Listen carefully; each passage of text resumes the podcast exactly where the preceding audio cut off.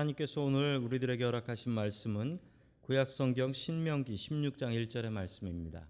아비벌을 지켜 내 하나님 여호와께 유월절을 행하라. 이는 아비벌에 내 하나님 여호와께서 밤에 너를 애굽에서 인도하여 내셨음이라. 아멘. 하나님께서 우리와 함께 하시며 말씀 주심을 감사드립니다. 아멘. 자, 우리 옆에 계신 분들과 인사 나누겠습니다. 반갑습니다. 인사해 주시죠. 반갑습니다. 인사 나누겠습니다.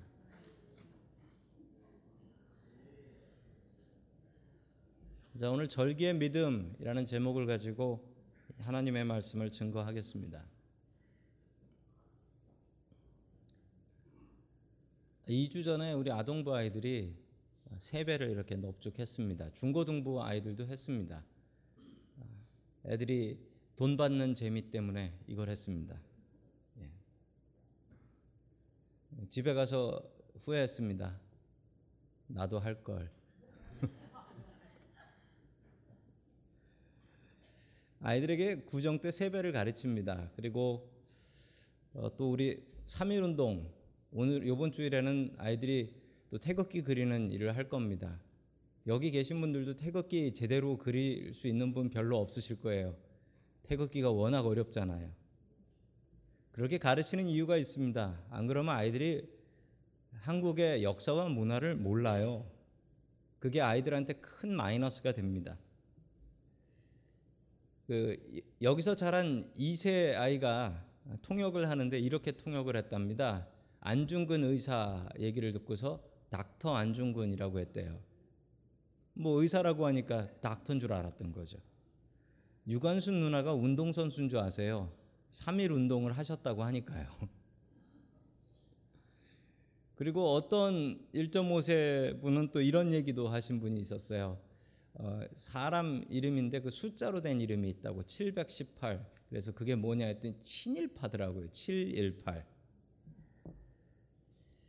일본이 우리나라를 식민지로 만들고 그리고 나서 제일 먼저 했던 게 한국의 언어하고 문화를 없애려고 그 우리가 멀쩡히 잘 쉬고 있는 구정 설날인데 이걸 구정이라고 옛날 고물이라고 바꿔버렸고 자기네들이 가져온 게 신정이다라고 해서 새로운 거다. 그런데 그걸 지금까지 우리가 지켜서 구정이라고 하죠. 구정이라고. 민족을 없애는 방법은 절기를 안 지키면 절기를 못 지키게 하면 민족을 민족성을 잃어버리게 됩니다. 오늘 성경에는 절기를 지키라라고 이야기하는데요. 그 세 가지 절기 어떻게 지켜야 될지 어떤 의미로 지켜야 될지 같이 하나님의 말씀 받기를 원합니다. 첫 번째 하나님께서 우리들에게 주시는 말씀은 유월절을 지키라라는 말씀입니다. 유월절을 지키라. 자, 성경에는 절기가 너무나 많습니다. 우리 성도 여러분들이 생각하시는 것보다 훨씬 많습니다. 잘 모르시는 절기 중에 뭐 부림절이라는 절기도 있고요. 그리고 수전절이라는 절기도 있고요. 정말 많습니다. 그 절기들 다 지킬 수가 없습니다. 우리가 지금 지키는 절기는 예수님하고 관련된 절기들이 더 많습니다. 우린 지금 사순절 중에 있죠. 사순절 동안 우리가 금식하며 주님의 고난에 같이 참여합니다. 우리 중고등부 아이들은 다른 금식들을 한다라고 들었습니다. 어떤 금식인가 했더니만 큰아들이 아, 저는 사순절 기간 동안 게임을 끊기로 했습니다. 그러는 거예요. 그래서 얼마나 기뻤는지, 얼마나 기뻤는지. 그런데 어제 보니까 게임을 하더라고요. 그래서 야 게임을 안 하기로 해놓고 게임을 왜 하냐라고 물어봤더니 아, 제가 안 하기로 한 게임은 제일 재밌는 게임입니다라고 하더라고요. 그러면 네가 하는 건 별로 재미도 없다는 건데 그걸 왜 하냐라고 얘기했더니 아빠가 말 시켜서 죽었잖아요라고.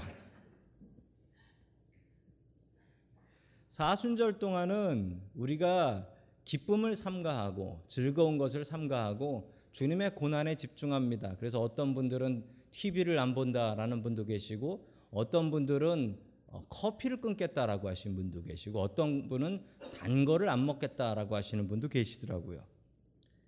어느 교회에서 사순절 동안 40일 동안 성경 한 번을 읽으면은 상을 주겠다라고 이벤트를 했습니다.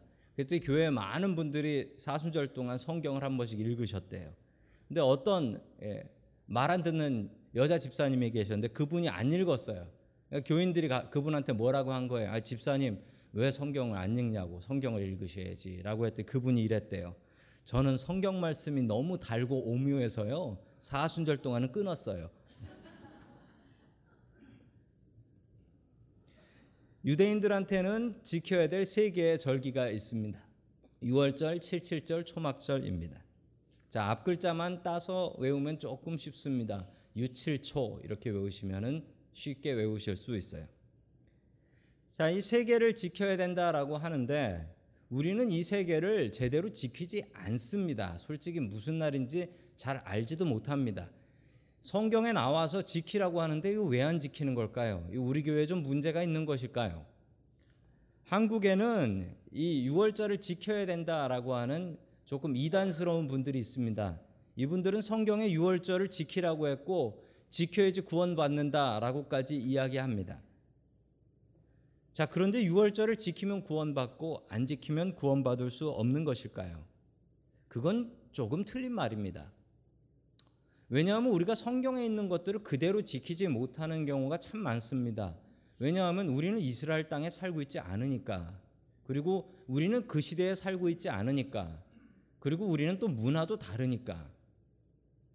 예를 들자면 이 성경에 나온 세 개의 절기는 모두 다 무엇과 연결되어 있냐면 그 농경 문화, 농사하고 관련되어 있습니다. 농사 짓는 사람들의 절기예요. 자, 그래서 농사 짓지 않는 사람들한테는 잘 연결되지 않는 경우가 있습니다. 혹시 여기에 농사 짓는 분 계신가요? 예. 집에서 조금 농사 짓는 거 말고 제대로 농사 짓는 분 아마 안 계실 거예요. 추수감사절은 농사 짓는 사람들이 하는 겁니다. 왜냐하면 그때 다 추수하고 나서 그때 돈 들어오니까 그때 돈 들어오니까 그때 하나님 앞에 감사하는 거예요. 지금 여기 계신 분들은 2주에 한 번씩 셀러리를 받으시거나 한 달에 한 번씩 받으시거나 그러실 겁니다. 농사 짓는 사람이 추수감사절 때 감사한다면 월급 받는 사람들은 매달 두, 두 주에 한 번씩 매일 하나님 앞에 감사하는 게 맞습니다. 자, 그 중에 첫 번째 지키라고 하신 6월절 말씀을 보겠습니다. 우리 신명기 16장 1절 말씀 같이 보겠습니다. 시작. 당신들은 아비보를 지켜 주 당신들의 6월절 제사를 드려야 합니다. 이는 아비볼 어느 날 밤에 주 당신들의 하나님이 당신들을 이집트에서 건져내셨기 때문입니다. 아멘. 자, 6월절을 지키는데 아비월이라는 달이 나옵니다. 이 아비월은 무슨 달일까요? 이스라엘 백성들이 이집트에서 노예 생활을 했을 때는 어떤 달력을 봤을까요? 이집트 달력 보면서 살았습니다. 그런데 이스라엘 백성들이 출애굽을 해서 광야로 나와서 이스라엘의 나라가 생겼습니다. 이 나라에 새로운 달력을 하나님께서 주셨습니다. 그 달력이 히브리 달력인데 그 달력의 1월이 아빕월이에요. 근데 저 1월이 언제쯤이냐면 어, 우리 달력으로 3월이나 4월 한 부활절쯤에 걸립니다. 그 히브리 달력이 아주 희한한 게요. 태양력과 태음력을 합쳐 놓은 거예요. 계산하는 게 엄청나게 어렵습니다. 자, 아비벌은 유대인의 달력입니다. 유대인의 달력으로 1월 달에 제일 먼저 지켜야 될 제일 중요한 절기는 6월절이다라고 합니다. 6월절에는 또 다른 이름이 있습니다. 오늘 설교는 조금 많은 이름들이 나오고 어렵지만 오늘 설교 제대로 정리하시면 구약 성경 보시는데 아주 큰 도움이 되실 겁니다. 6월절은 무교절이라고도 합니다. 이 두 절기는 같은 절기예요. 그런데 이름이 다릅니다. 이름이 다른 이유는 6월절은 패스오버. 이스라엘 백성들이 이집트에서 10가지 심판을 받는데 그 심판 중 마지막 심판인 첫 번째 장자가 죽는 심판이 넘어갔다. 그래서 6월절이라는 거예요. 자, 무교절이라는 이름은 뭐냐면 그때 떡을 먹고 나오는데 그 떡에 이스트, 누룩이라고 하죠. 이걸 넣지 않았다라는 겁니다. 왜 안 넣냐면 이스트 넣고 발효할 시간이 없어서 너무 허둥지둥 도망 나와서 그렇다.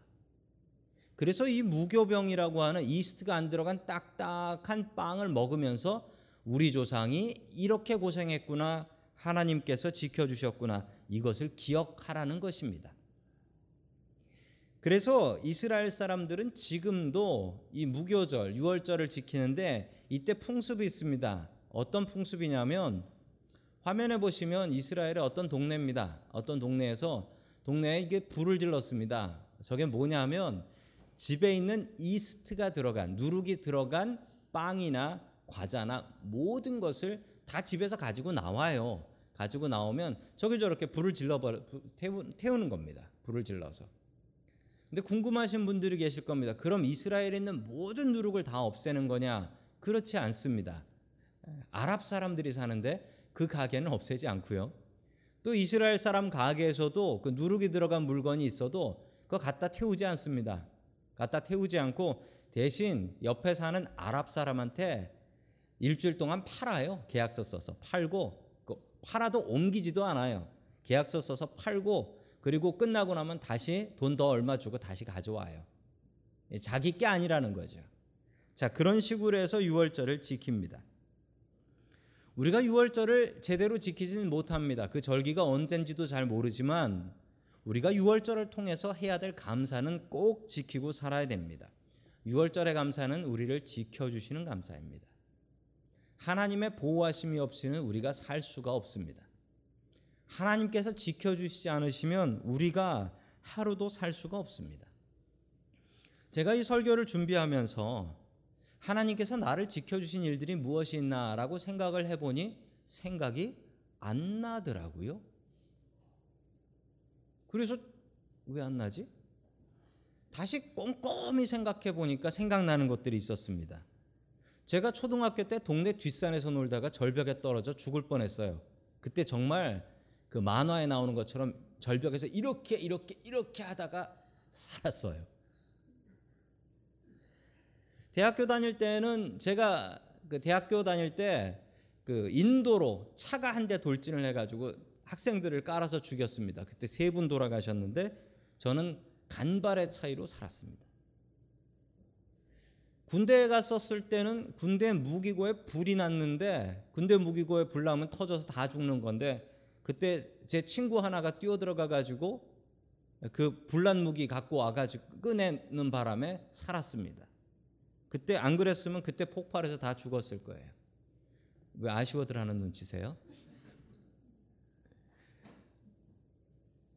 곰곰이 생각해 보니까 제가 기억한 것보다 훨씬 더 많은 지켜주심이 있었습니다. 그런데 왜? 제가 속으로 회개했던 것은 제가 이 일이 있었을 때요. 하나님 앞에 얼마나 감사하고 교회 가서 감사 헌금도 드리고 눈물 흘리며 감사하며 기도했습니다. 그런데 왜 생각이 안 나죠? 지나놓고 나면 생각이 안 나요. 이게 사람이에요.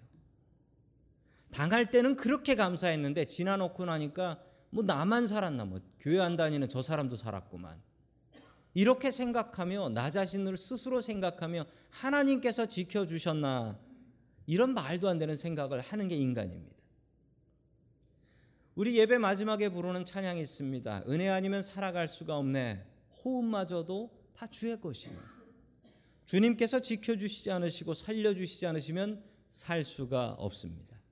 주님의 보호해 주심을 기억해야 됩니다. 우리가 6월절을 나를 정해서 지키진 못한다 할지라도 하나님께서 지켜주신 그 은혜 생각하며 주님, 나를 지켜주신 감사합니다. 나를 보호해주신 감사합니다. 주님의 은혜로 살아갑니다. 라고 고백하는 저와 성도 여러분들 될 수 있기를 주님의 이름으로 간절히 축원합니다. 아멘. 두 번째 우리가 지켜야 될 절기는 77절입니다. 77절. 자, 우리 신명기 16장 9절의 말씀을 같이 보겠습니다. 시작.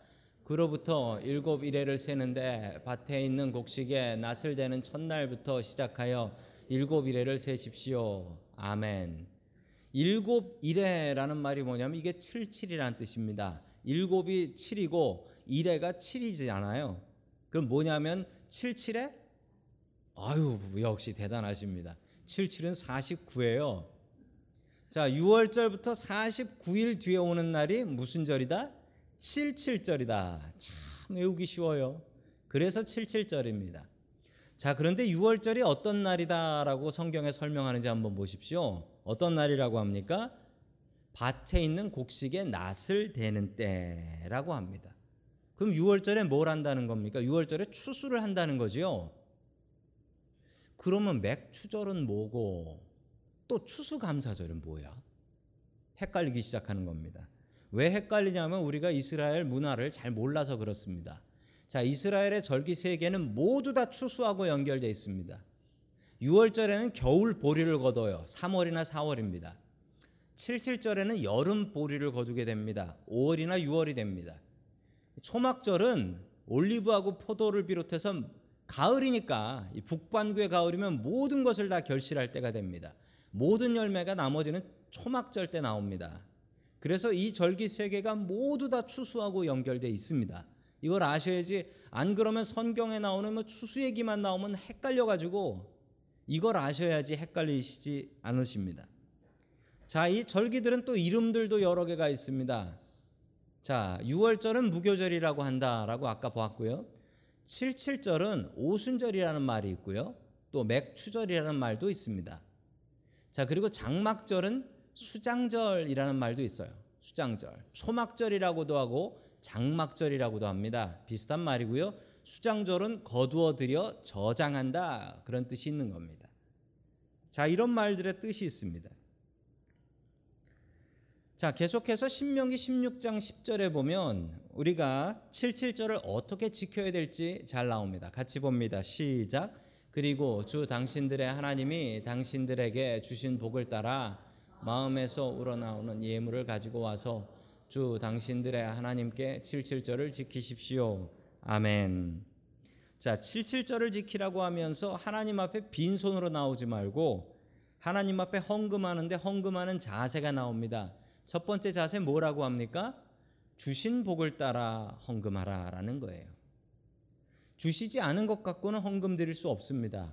전에 어떤 분이 저한테 와서 이런 질문을 하신 분이 있습니다. 빚내서 헌금해도 되나요? 예, 믿음의 양은 대단하지만 성경대로 하면 빚내서 헌금하는 건 안 됩니다. 주신 복을 따라서 해야 하기 때문에 그렇습니다. 주신 복을 따라서. 어떤 분은 교회에서도 그렇게 가르치신 빚내서라도 헌금해라 그리고 할부로도 받는다라고 이야기하시는 분도 계시더라고요. 그렇지 않습니다. 주신 복을 따라 하는 게 맞습니다. 그리고 두 번째 자세는 뭡니까? 마음에 우러나오는 대로 이 마음에 없는 예물은 하나님께서 받지 않으신다. 억지로 하지 말라는 겁니다. 하나님이 가난하시면은 억지로 하셔야 됩니다. 그런데 하나님이 가난하지 않으시면 억지로 하면 안 됩니다. 하나님은 우리의 돈이 필요하신 분이 아니라 우리의 마음과 정성이 필요한 분이기 때문에 그렇습니다. 하나님께 드리는 헌금은 주신 복을 따라서 그리고 마음에 우러나오는 대로 해야 하는 것이죠. 77절의 은혜는 무엇입니까? 우리가 77절을 통하여 하나님 앞에 감사해야 될 것은 무엇입니까? 우리를 미국 보내주시고 미국에서 살게 하시며 먹고 살게 해주신 것이 하나님의 큰 은혜입니다. 그것을 감사하며 살아야 됩니다. 참 희한한 것은 한국에서 태어난 우리들이 미국 와서 살고 있는 게 희한하고 그리고 미국에서 살면서 잘 먹고 잘 사는 것이 참 희한합니다. 새끼 잘 챙겨 먹고 사는 것 이거 참 놀라운 일입니다. 뭐 안 되면 교회 와서 주일날 많이 먹고 가면 되고 이것도 은혜입니다. 저희 교회는 노숙인 봉사를 하고 있죠. 1월 달에 노숙인 봉사 나갔던 모습입니다. 예. 노숙인 봉사를 나갔는데 저 사진에 나온 분 이야기 아닙니다. 전에 어떤 분이 저한테 노숙인 봉사를 나가셔서 아, 불평을 한번 하신 적이 있습니다. 아, 저 미국 사람들은 몸도 튼튼하고 영어도 기가 막히게 잘하는데 왜 우리가 저 사람들을 먹여야 되냐라는 질문이었습니다. 근데 제가 그 질문을 듣고 마음속으로 하나님께서 주시는 마음이 있었는데 이 77절의 은혜였어요. 그러면 우리가 미국 와가지고 저 사람들 먹이지 않고 저 사람들한테 얻어먹고 살면 그게 은혜겠습니까?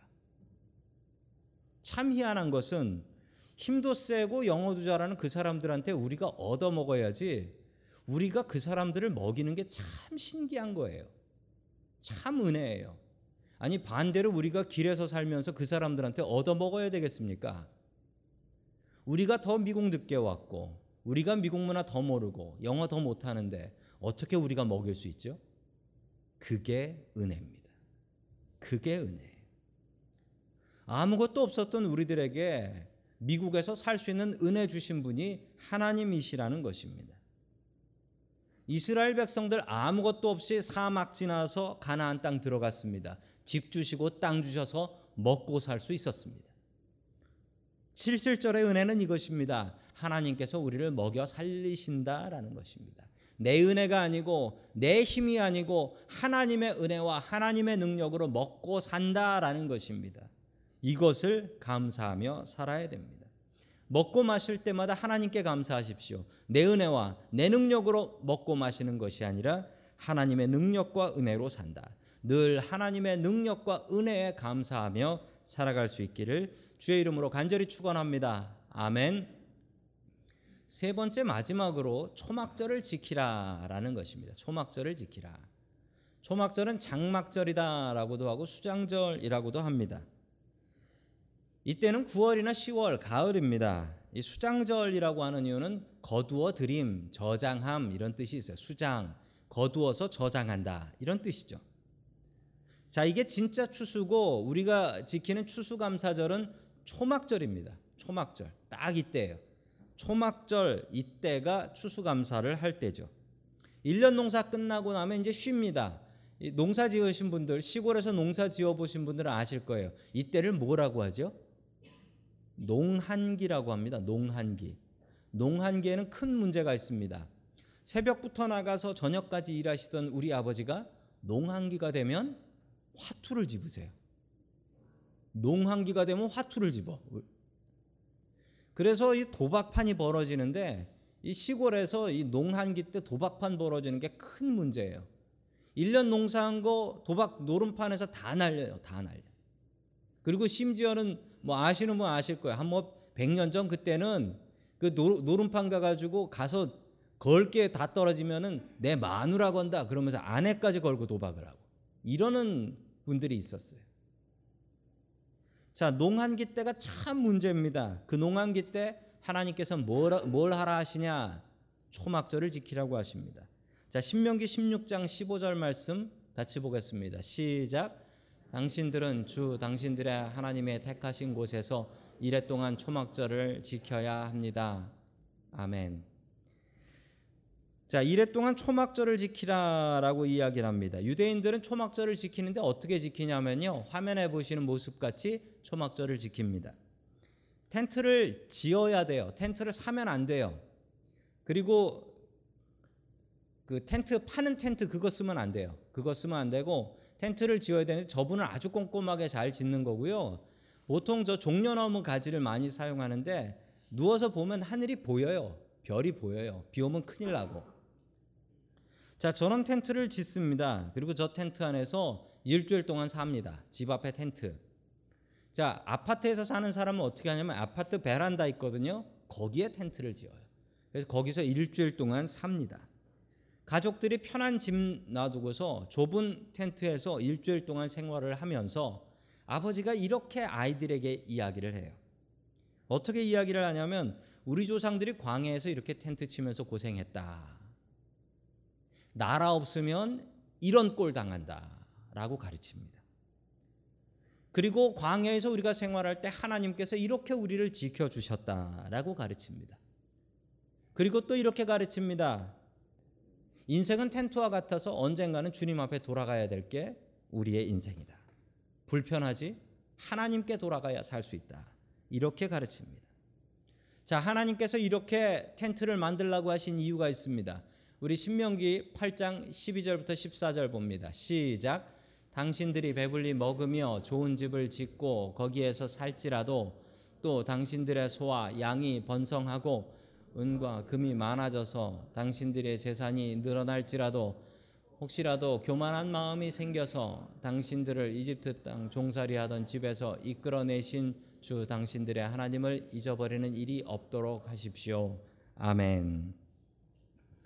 자, 이스라엘 백성들이 이렇게 될 것을 알았습니다. 가나안 땅 들어가서 집 짓고 땅 갖고 살면 딴 생각할 거다. 우리가 언제 이집트에서 나왔냐? 하나님께서 언제 우리 지켜 주셨냐?